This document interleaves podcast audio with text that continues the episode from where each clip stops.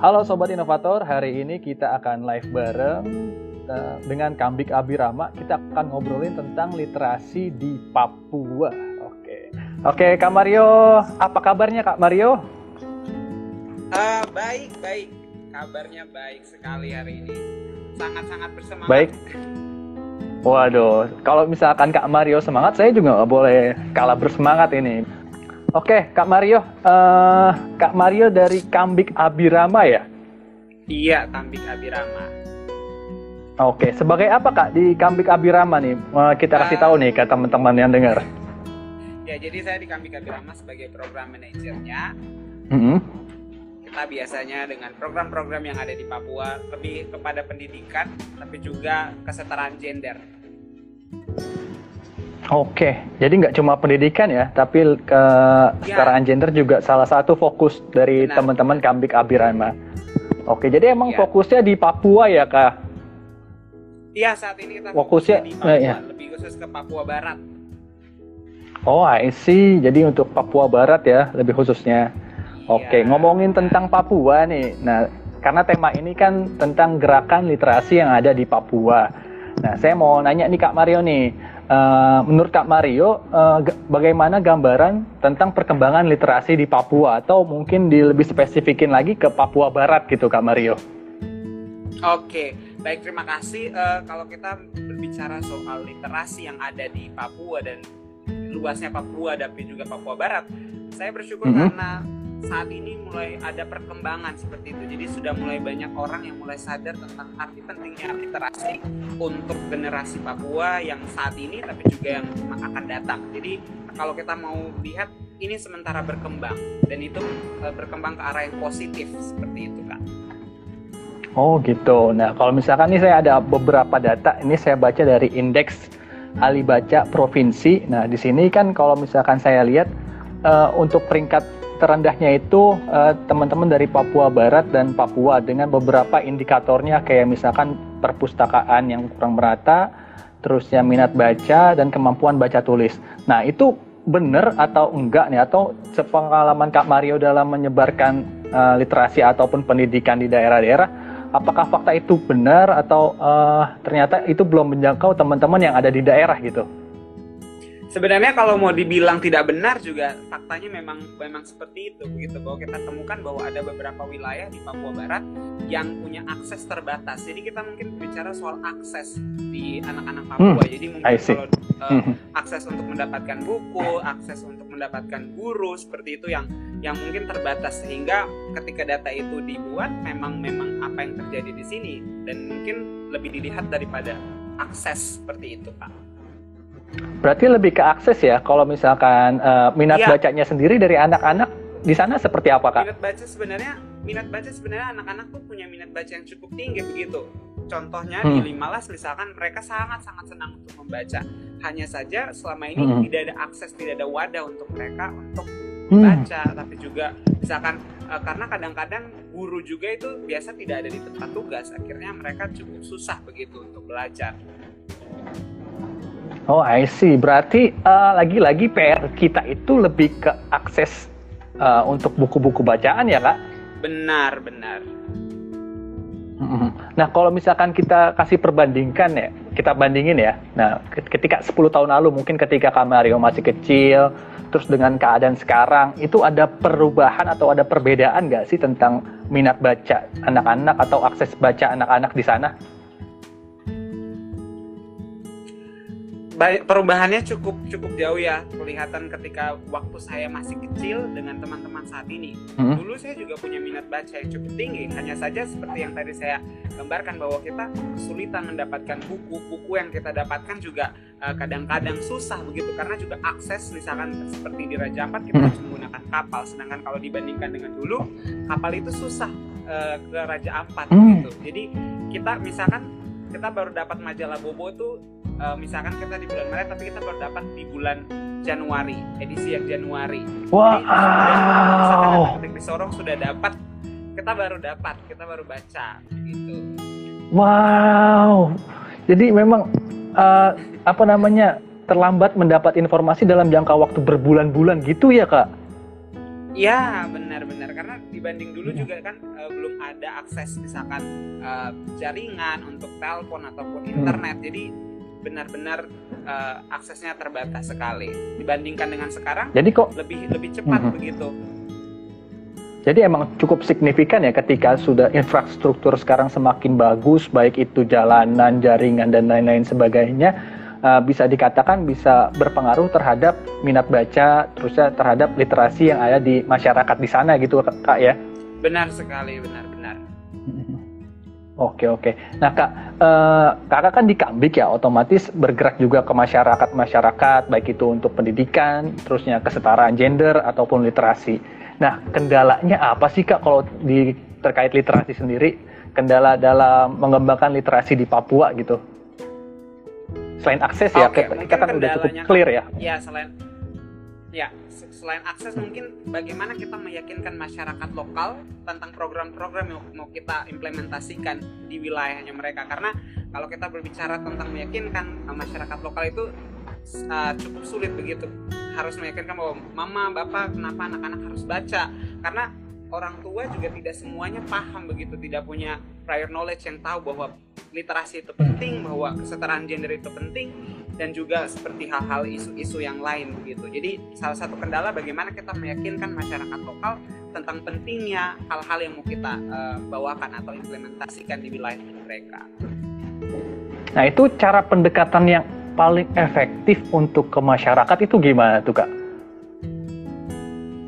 Ya, jadi itulah mengapa kami mengambil sebuah pendekatan yang pendekatan kontekstual. Jadi kita tidak datang, hmm. kita mungkin punya visi, kita mungkin punya misi, tapi ketika kita tiba di masyarakat, kita harus menyesuaikan dengan apa yang terjadi di masyarakat. Jadi cara approach kita juga harus sesuaikan dengan apa yang ada di masyarakat. Jadi kita tidak datang dengan iming-iming yang sangat tinggi. Kita masuk dengan kita punya hmm. strategi yang kita sudah rancang misalkan di kota, ketika kita di uh, kampung misalkan kita mau pakai itu faktanya tidak bisa makanya kita harus kontekstual kita harus melihat apa yang terjadi di lapangan baru kita menyusun konsepnya tidak bisa kita sudah susun konsepnya di kota terus kita mau datang ke kampung dengan segala konsep yang kita buat jadi pendekatannya lebih kepada pendekatan kontekstual Oke oke setuju banget sih kak jangan sampai kita punya ide baru punya gagasan baru ujuk-ujuk datang kita mau merubah masyarakat tapi iya. kita nggak tahu konteks di sana seperti apa yang ada diusir gitu ya. Ya benar benar benar benar.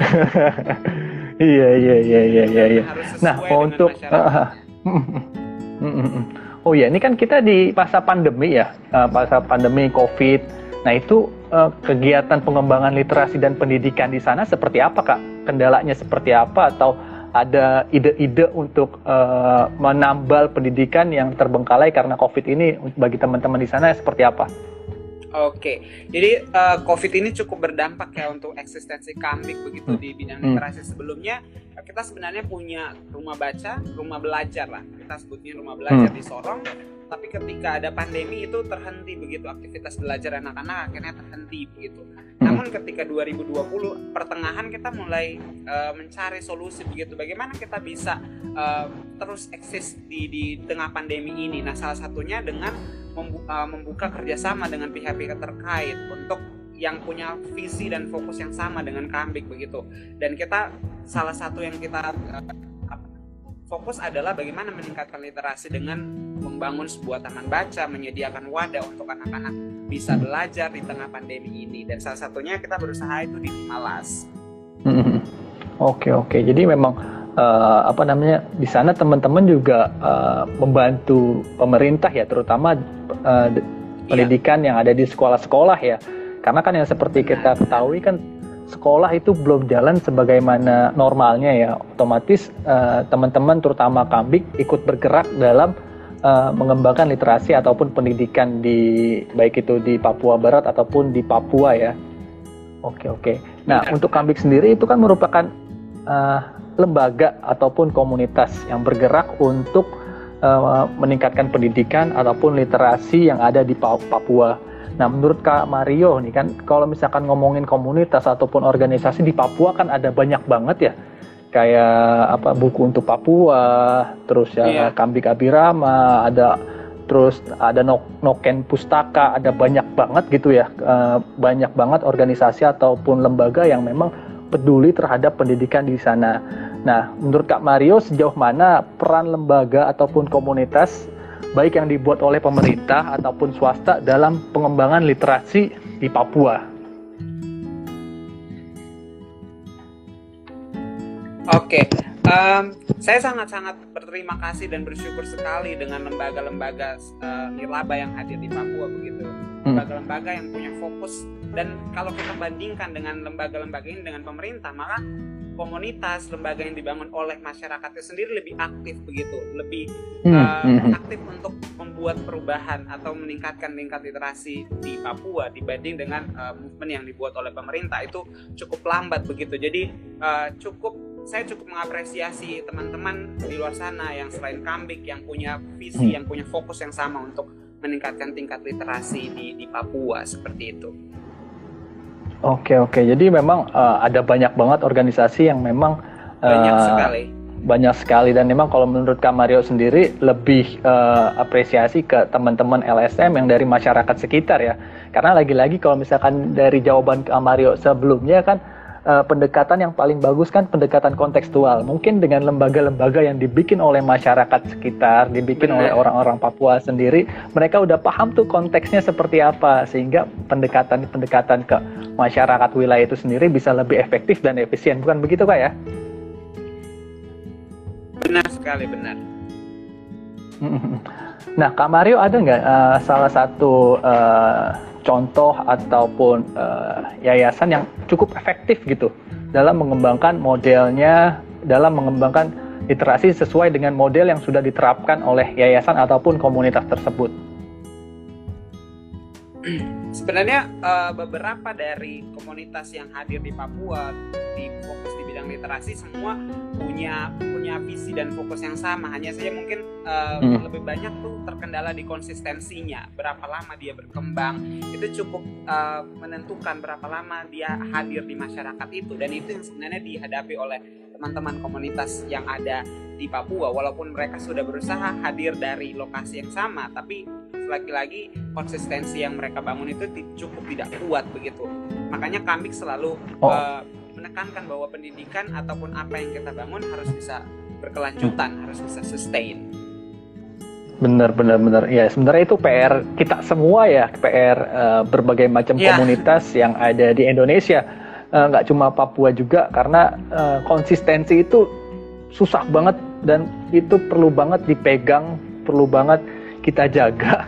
Karena ketika iya. konsistensinya udah hilang, keberlanjutannya itu yang uh, yang akan hilang juga. Jadi sehingga betul, betul.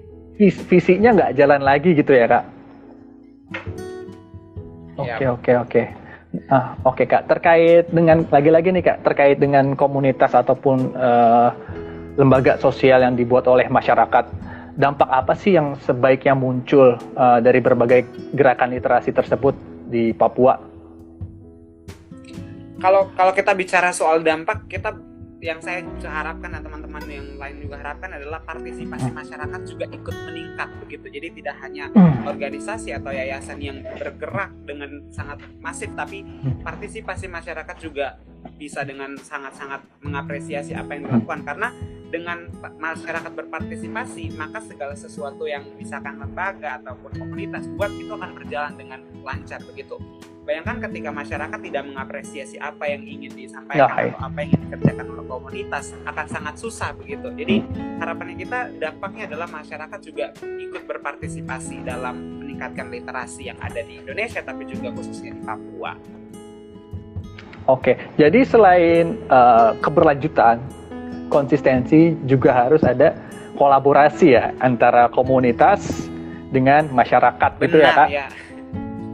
Oke oke. Jadi memang ketika udah ada uh, apa take and give-nya antara komunitas dengan masyarakat sehingga dampaknya juga bisa dirasakan terutama oleh anak-anak di sana, oleh orang-orang yang membutuhkan sehingga uh, otomatis nggak cuma menurut, menurut saya nggak cuma literasinya aja yang kebangun nggak cuma pendidikannya aja yang kebangun, tapi ekosistem secara keseluruhan yang bisa juga diciptakan yeah. kalau misalkan udah ada kolaborasi, keberlanjutan dan konsistensi antara masyarakat dan uh, komunitas gitu ya. Menarik banget betul, ini kalau me memang betul. kalau iya menarik banget nih kalau misalkan memang uh, semuanya itu terlaksana dengan baik tapi faktanya di lapangan itu mesti berdarah-darah dulu gitu ya kak ya benar benar. Iya iya. Nah kalau Kambik sendiri sudah berapa lama kak uh, fokus terhadap isu pendidikan di Papua fokus fokus uh, sebenarnya fokus teman-teman di Kambik itu sudah jauh ya hanya saja kita baru ketemu hmm. dengan ketemu dengan satu dengan hmm. yang ternyata oh kita punya visi yang sama kita punya fokus yang sama hmm. karena Kambik hadir di tahun 2020 tapi sebenarnya teman-teman yang lain tuh sudah bekerja masing-masing di bidangnya sendiri begitu contohnya saya saya sebenarnya sudah uh, mempunyai ide untuk buat taman baca di Limalas hanya saja saya belum hmm. menemukan uh, orang-orang yang tepat dan ketika saya menemukan circle yang tepat akhirnya kami kita hmm. berdiskusi bahwa kalau untuk membuat dampak yang besar kita harus jadi sesuatu dulu nih dimulai dengan hmm. membangun komunitas ataupun lembaga sosial biar dampaknya kita bisa uh, long term seperti itu jadi tidak hanya kita sendiri tapi kita bisa berdampak lebih banyak gitu lebih besar oke okay. Hmm. Berarti kan memang kalau Kambik rata-rata ya teman-teman dari Papua sendiri ya anggotanya ya. Nah ya, untuk uh, bagi orang bagi orang bagi orang-orang luar Papua yang ingin terlibat di Kambik apakah memungkinkan atau apakah bisa atau memang khusus untuk orang Sa Papua aja? Kami sangat-sangat terbuka dengan siapa pun begitu, dengan orang-orang dari mana saja, uh, dengan dengan apa? Dengan sistem bahwa mereka pun juga harus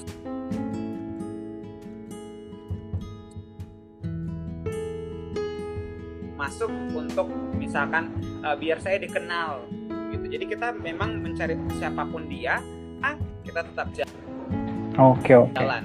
jadi kita tidak uh, menunggu orang-orang yang hanya ingin memperbesar namanya seperti itu mm -hmm. Oke oke, yang penting sih visinya ya. Yang penting kita punya satu visi, ya. satu frekuensi. Selagi kita ingin uh, berdaya, berda memberikan dampak bagi masyarakat, terutama di Papua ya. Siapa pun anda, ayo join kita kerja bareng, bikin something ya. untuk Papua ya. ataupun Papua Barat secara keseluruhan. Oke, menarik banget. Jadi oke, jadi buat tem ini informasi ya. Visinya. Betul betul betul, iya ya. Oke oke oke. Nah ini mungkin buat teman-teman yang nonton, buat teman yang nonton kalau mau berkolaborasi ataupun ingin ber, uh, melakukan kegiatan atau melakukan sesuatu dengan teman-teman di Papua mungkin bisa kontak langsung ke Kamario ataupun ke Kambik secara uh, langsung kayak gitu atau ada yang mau donasi buku benar. bisa juga ya kak ya benar, benar. donasi buku atau sangat, atau ingin bisa. menjadi real ingin jadi relawan langsung terbang misalkan dari Jakarta mau langsung ke Papua bisa banget ya kayak ya? Bisa aman aman. aman aman aman. Oke oke. Nah, nah tadi kan uh, Kak Mario udah sempat mention ya bahwa uh, salah satu yang sudah dikerjakan oleh Kambik itu kan uh, pembuatan taman baca ya, terutama di Desa Limalas.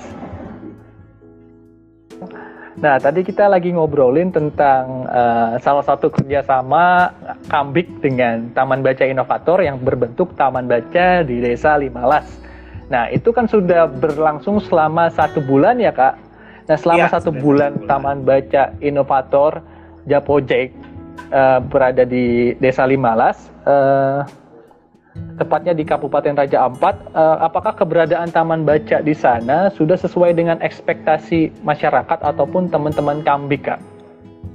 Oke, jadi uh, saya mungkin cerita sedikit bagaimana kami pertama kali berkunjung ke Limalas begitu ketika kami melakukan hmm. assessment yang kami lihat bahwa benar Limalas uh, butuh sebuah wadah untuk anak-anaknya dan ketika kita resmikan pada Januari kemarin uh, ya itu benar-benar antusias yang cukup luar biasa membawa dampak yang hmm. baru membawa apa ya sebagai sesuatu yang baru untuk anak-anak Limalas sehingga rumah belajar sampai saat ini sangat-sangat hadir anak-anak hadiran anak-anak itu sangat sangat luar biasa di sana.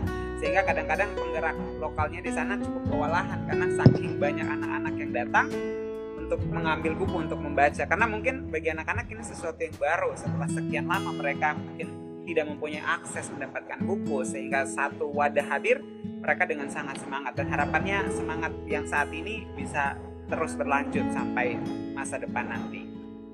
Amin, amin, amin. Berarti selama satu bulan udah udah mulai terlihat ya, terutama dari kuantitas anak-anak yang datang ke rumah belajar ya. Benar sekali. Oke, oke. Nah, uh, ada rencana nggak sih untuk melebarkan ekspansi? Jadi nggak cuma ada di satu desa aja, tapi bisa uh, ke beberapa desa, entah itu sampai ke Sorong ataupun ke daerah Raja Ampat lain atau mungkin ke daerah Papua Barat, Papua Barat secara keseluruhan kayak gitu kak? Kita kita sangat sangat berharap Taman Baca Inovator Kambik dan juga membangun sebuah taman baca tidak hanya di Limalas tapi juga saya berharap Limalas akan menjadi contoh begitu. Contoh baik untuk kampung-kampung atau desa sekitarnya ataupun masyarakat secara keseluruhan. Dan Kambik juga punya harapan itu bahwa kita ingin bahwa tidak hanya di satu tempat tapi pesan baik ini hal baik ini bisa tersebar begitu di tempat-tempat yang lain di kampung-kampung yang lain lebih khusus dampaknya untuk masyarakat lokal itu sendiri. Oke, mungkin kita lihat dulu nih ya pilot project kita di Desa Limalas. Ya, Oke. Nah, mudah-mudahan dengan keberadaan uh, Taman Baca Inovator di sana, anak-anak di sana bisa merasakan uh, apa namanya, bisa meminimalisir kesusahan tentang akses buku bacaan gitu kan. Karena dengan ketika ada buku bacaan di sana, anak-anak di sana bisa tertarik dengan baca, anak-anak di sana bisa uh, merasakan buku-buku yang memang uh, menjadi sebuah sesuatu yang dirindukan ya oleh anak-anak ya kayak gitu. Benar benar. Oke.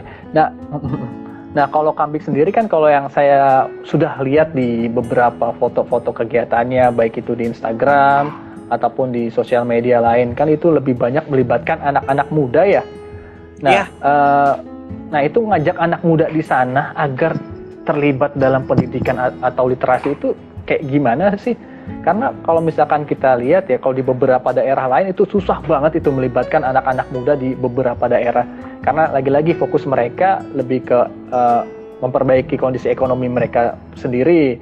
Nah, itu mungkin menjadi tantangan ya bagi teman-teman. Nah, di Kambik sendiri, gimana sih cara mengantisipasi hal-hal tersebut dengan cara mengajak anak-anak muda agar ikut terlibat dalam gerakan-gerakan literasi ataupun pendidikan? Jadi uh, Kambik itu melakukan pendekatan tapi juga melihat pengalaman anak-anak muda itu. Jadi ketika kita melakukan pendekatan tapi kita juga tahu bahwa pengalaman dari anak-anak muda itu cukup apa ya kalau bisa dibilang bahwa ada ada sesuatu yang cukup mengganjal maka itu dengan mudah kita mengambil mereka sebagai uh, volunteer ataupun mengambil mereka untuk berpartisipasi. Jadi salah satunya yang kita pakai adalah bagaimana kita melihat pengalamannya mereka. Salah satu contoh misalkan uh, saya ketika bergabung dengan Kambik itu karena ada pengalaman ketika bagaimana saya dulu bersekolah dengan akses yang sangat terbatas, hmm. guru yang tidak hadir di sekolah karena saya rindu begitu buat satu perubahan. Dan saya rasa semua anak-anak Papua juga punya pengalaman yang hampir sama dengan hmm. saya. Mungkin akan lebih buruk ataupun yang lainnya. Jadi dengan melakukan seperti itu pendekatan dengan pengalamannya mereka maka akan dengan mudah kita bisa menggait anak-anak muda untuk berpartisipasi. Oke, jadi memang kalau saya saya nangkep ya dari pengalaman, dari keresahan ya, yang sudah mereka lah, ya, rasakan di di masa kecil, akhirnya eh, ingin menciptakan keresahan-keresahan tersebut menjadi sebuah kesempatan-kesempatan baru bagi generasi-generasi selanjutnya ya kak. Benar. Oke oke oke. Nah, kalau respon anak-anak di sana sendiri gimana tuh kak dengan kehadiran Kambik di Papua? Karena kan selain di Taman Baca sendiri kan Kambik punya beberapa fokus kegiatan ya. Kalau anak-anak sendiri responnya seperti apa kak? Uh, anak-anak muda atau anak-anak di bawah? Anak-anak anak-anak yang usia 4 sampai 12 tahun, anak-anak SD gitu. Oke. Okay. Uh, dengan mungkin kalau kita bilang kambing ke mereka mereka kan sangat apa kambing gitu. Jadi kambing mungkin menggunakan cara-cara yang lebih lebih kontekstual supaya mereka mengenal hmm. kambing lebih lebih jauh begitu. Jadi mereka oh tahu bahwa ini sesuatu yang ada kambing. Tapi kita tidak datang langsung ini visinya kambing ini misinya kambing. Tidak kita lebih banyak hmm. bagaimana kita membuat gerakan-gerakan yang bisa menyentuh mereka gitu. Jadi dengan seperti itu mereka oh, lebih... tahu ada kehadiran kambing Oh, lebih ke movement ya? Iya, lebih ke movement. Nah, contoh-contoh movement kambik yang kira-kira sering anak-anak rasakan itu movement yang kayak gimana tuh, Kak? Mungkin uh, kalau kita bicara anak-anak, kita lebih bicara ke literasi seperti itu ya. Kita punya taman baca, kita punya rumah belajar sebelumnya yang ada di Sorong, hmm. dua taman baca ada di belakang Yohan dan juga di Sorpus. Itu kita hadir di situ sebagai orang-orang yang mengajarkan mereka tentang pendidikan ataupun pelajaran-pelajaran yang mungkin mereka tidak dapatkan di sekolah kita bisa belajar mereka pandemi kita juga buat kegiatan yang namanya Sasayang Papua itu, di mana kita juga melakukan live, kita mm-hmm. oh. anak-anak menceritakan tentang uh, pengalaman mereka. Jadi dengan itu mereka bisa kita bisa terkoneksi dengan anak-anak.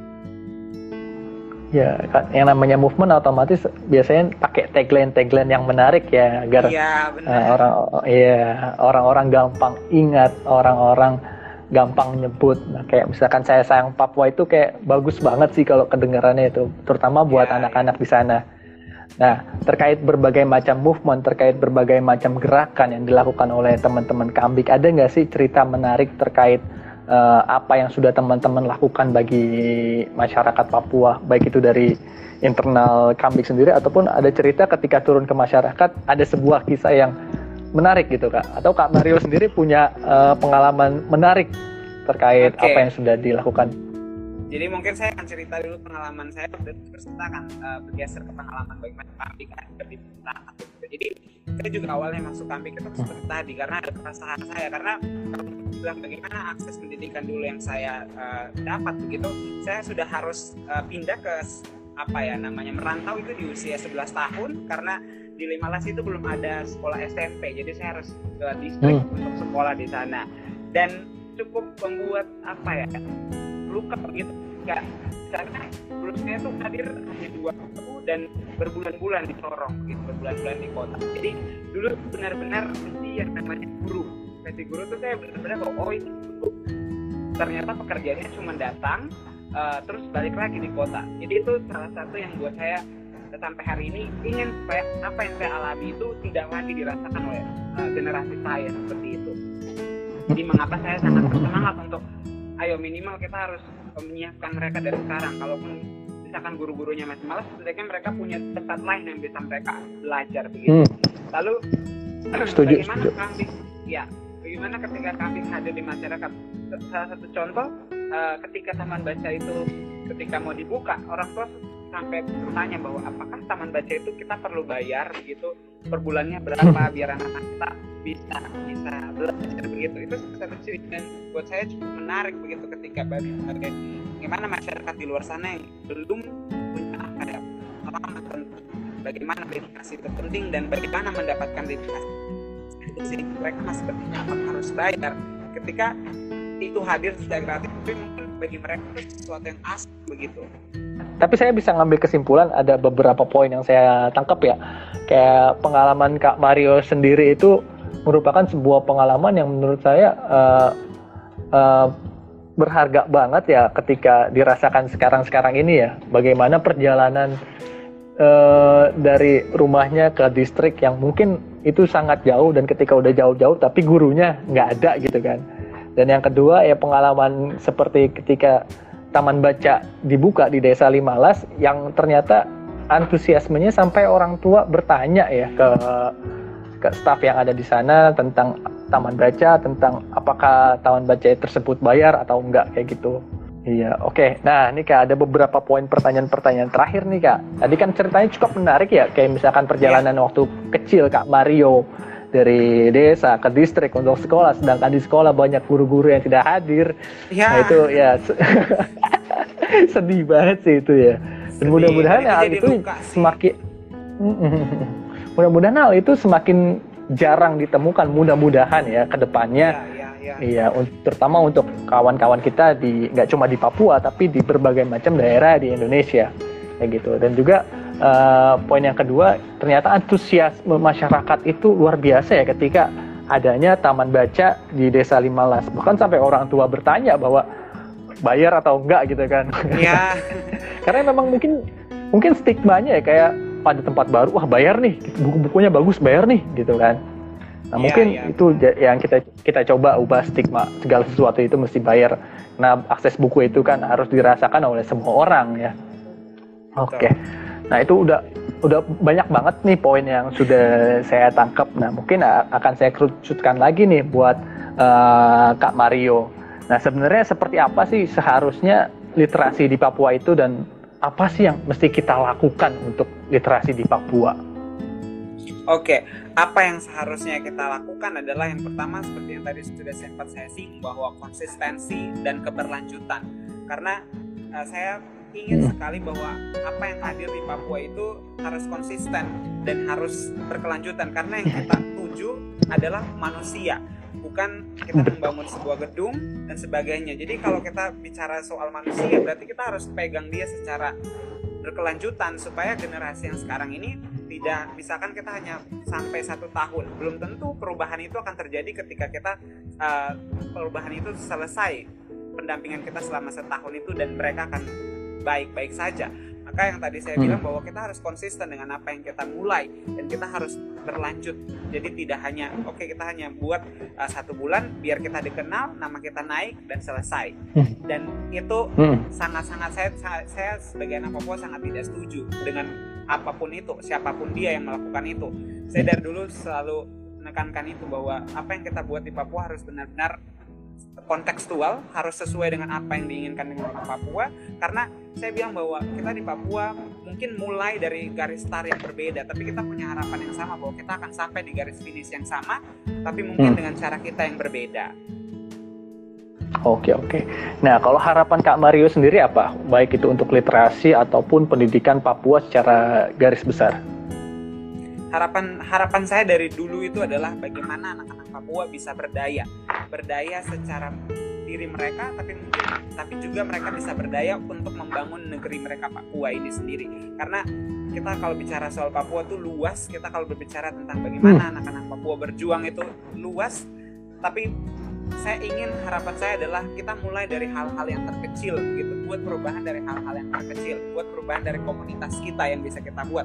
Karena kalau kita hadir bahwa saya akan buat perubahan untuk Papua maka Papua yang mana yang kita maksud begitu makanya saya selalu ingin sekali ketemu dengan pemerintah ataupun orang-orang yang punya kebijakan untuk setiap mereka kan kalau mau buat sesuatu mereka akan buat visi dan misinya buat perubahan di Papua, buat perubahan ini dan itu. Tapi pada faktanya bahwa itu tidak terlaksana karena apa yang mereka hmm. lakukan adalah demi pride-nya mereka. Jadi saya harap bahwa saya dan anak-anak muda yang seusia saya saatnya kita buat perubahan. Jadi baper itu bawa perubahan, bukan bawa perasaan lagi. Hmm. Seperti itu. Wah. ya. Jadi itu harapan saya bahwa kita yang saat ini kita buat perubahan dan harapan saya untuk mereka yang akan datang mereka akan merasakan hal yang lebih baik dibanding kita dulu dan mereka bisa menjadi penggerak di uh, apa komunitasnya mereka sendiri. Jadi kita tidak lagi harus membawa orang yang lain sebagainya tapi orang Papua sendiri yang bisa berdaya dan memperdayakan orang-orang Papua itu sendiri. Oke oke. Nah uh, kalau ya saya ambil kesimpulan ya sebenarnya untuk uh, apa namanya untuk membuat perubahan itu nggak mesti menyeluruh, nggak yeah. mesti besar. Yang penting dari hal-hal yang kecil aja ya. But, bisa dari bottom up, gimana kita yes. dari desa kita Benar. untuk skup yang lebih luas kayak gitu.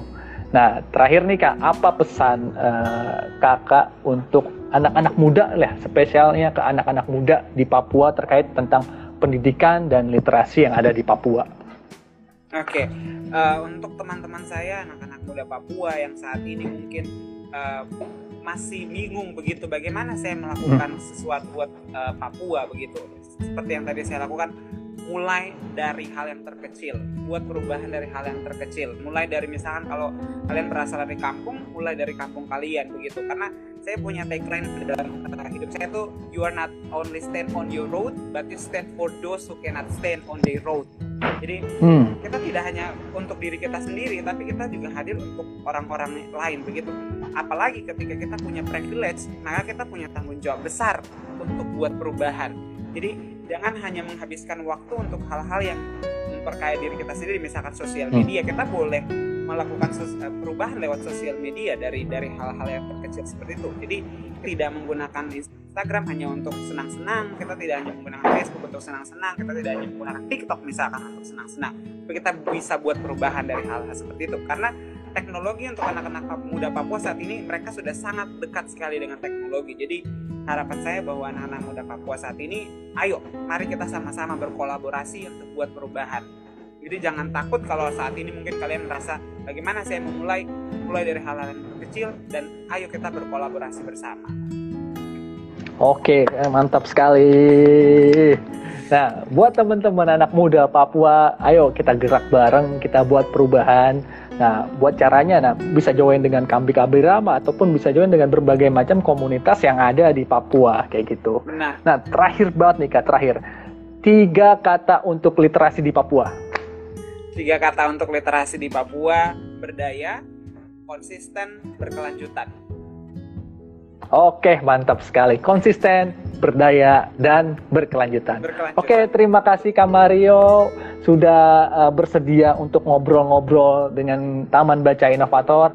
Mudah-mudahan pembicaraan ini bisa didengar oleh banyak orang, pembicaraan ini bisa bermanfaat sehingga bisa menimbulkan dampak tidak hanya untuk yang ada di sosial media, tapi mudah-mudahan bisa menumbuhkan simpul-simpul literasi yang ada di Indonesia. Sehingga ketika semuanya bergerak, sehingga semuanya berkolaborasi, menghasilkan dampak yang bagus, baik itu untuk pendidikan, literasi, ataupun kemajuan bangsa Indonesia secara garis, garis besar. Oke, okay, teman-teman, uh, saya Maki dan Kak Mario dari Taman Baca Inovator dan Kak Mario dari Kambik Abirama undur diri dulu. Salam literasi dan Salam literasi. ayo membaca. Ayo membaca.